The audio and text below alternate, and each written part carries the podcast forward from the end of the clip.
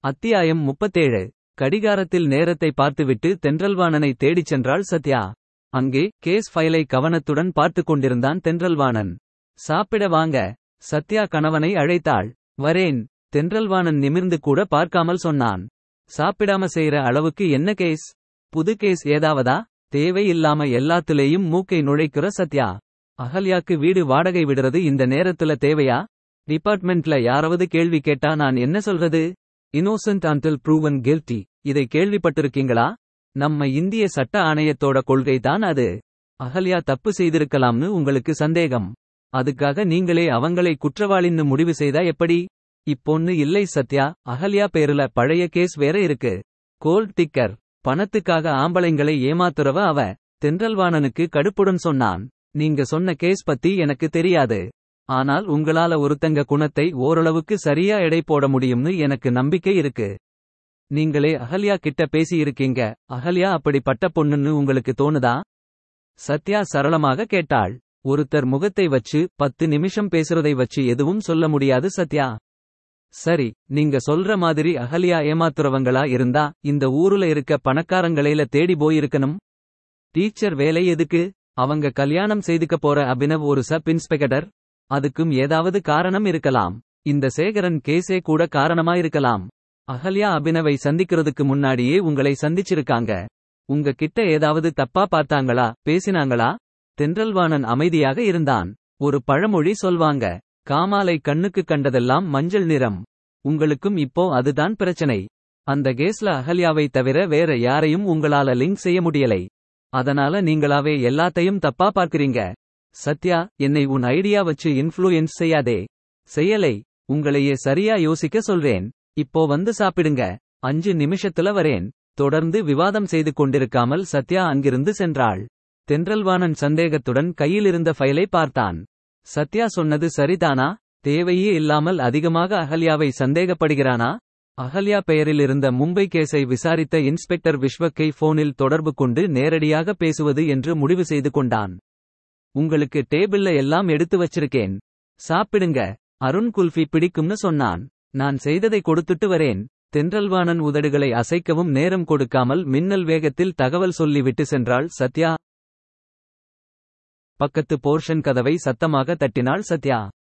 யாரு? அகல்யாவின் குரலில் நடுக்கம் கலந்திருந்தது. நான் சத்யா அகல்யா. கதவு உடனே திறந்து கொண்டது. தப்பா நினைச்சுக்காதீங்க. இருட்டா இருக்கவே யாருன்னு தெரியலை என்றாள் அகல்யா. தப்பா நினைக்க என்ன இருக்கு? நல்ல பழக்கம் தான் நேத்து அருண் குல்ஃபி பிடிக்கும்னு சொன்னான். செய்து தரேன்னு சொல்லி இருந்தேன். இப்போ தான் ஃப்ரீசர் பார்த்தேன். ரெட்டி ஆயிடுச்சு. அவனுக்கு கொடுக்கலாமேன்னு வந்தேன். குல்ஃபியா? துள்ளி குதித்த அருண் அகல்யாவின் முகத்தை பார்த்துவிட்டு அமைதியானான். என்னங்க அகல்யா சின்ன பையனை போய் முறைக்கிறீங்க?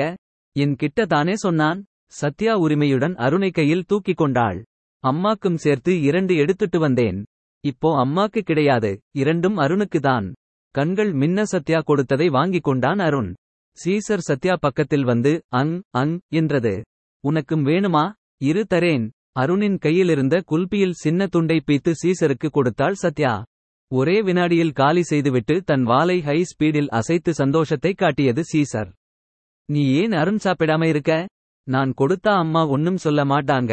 சாப்பிடு என அருணிடம் சொன்னாள் சத்யா. அருண் அப்போதும் அகல்யாவை பார்த்து கொண்டு நின்றான். ஆண்டி சொல்றாங்கள்ல சாப்பிடு என்றாள் அகல்யா. அருண் சந்தோஷம் பொங்க குல்ஃபியை கையில் எடுத்தான். டீச்சரா இருக்கீங்க சரி. அதுக்காக இப்படியா வீட்டுல பையனை மிரட்டி வைப்பீங்க? என அகல்யாவிடம் வினவினாள் சத்யா. மிரட்டி வைக்கலை. எங்கம்மா எனக்கு சின்ன வயசுல சொல்லிக் கொடுத்த பழக்கம் இது. அகல்யாவின் முகத்தில் கரிய ரேகை வந்து படர்ந்தது. அகல்யா முகத்தில் வந்த மாற்றம் சத்யாவின் கண்களை தப்பவில்லை. அதை கவனித்துக் கொண்டே அம்மா எங்கே இருக்காங்க அகல்யா? என அவளிடம் வினவினாள் சத்யா. ஊருல ஊருல இருக்காங்க. இதை சொல்ல எதற்கு இவ்வளவு யோசிக்கிறாள்?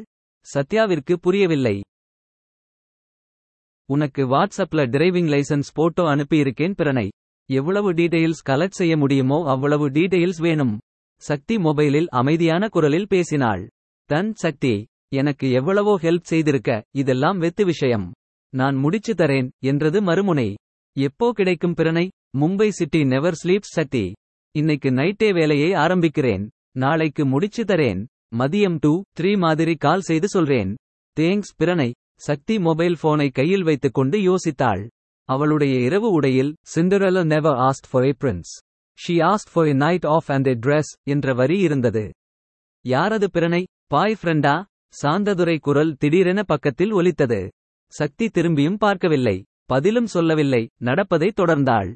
என்னடா லேட்டி ராம்போ சக்தி போய் ரகசியமா தோட்டத்துல இருந்து பேசுறாங்களேன்னு ஒட்டு கேட்டேன். பிறனைனு பேரு மட்டும் புரிஞ்சது. வேற ஒன்னும் புரியலை என அவனே பேச்சை தொடர்ந்தான். ஒட்டு கேட்கிறது தப்பு என்றாள் சக்தி அவனை பார்க்காமலே. எந்த ஐபிசி செக்ஷன்? இதுக்கு எந்த செக்ஷனும் வேண்டாம். பேசிக் டீசன்சி போதும். டீசன்சியா அப்படினா? இதுக்காக தான் நீ இல்லாத இடத்துல ப்ரீயா பேசலாம்னு வந்தேன் என்றாள் சக்தி கடுப்புடன். அப்போ பிரணை பாய் ஃப்ரெண்ட் தானா?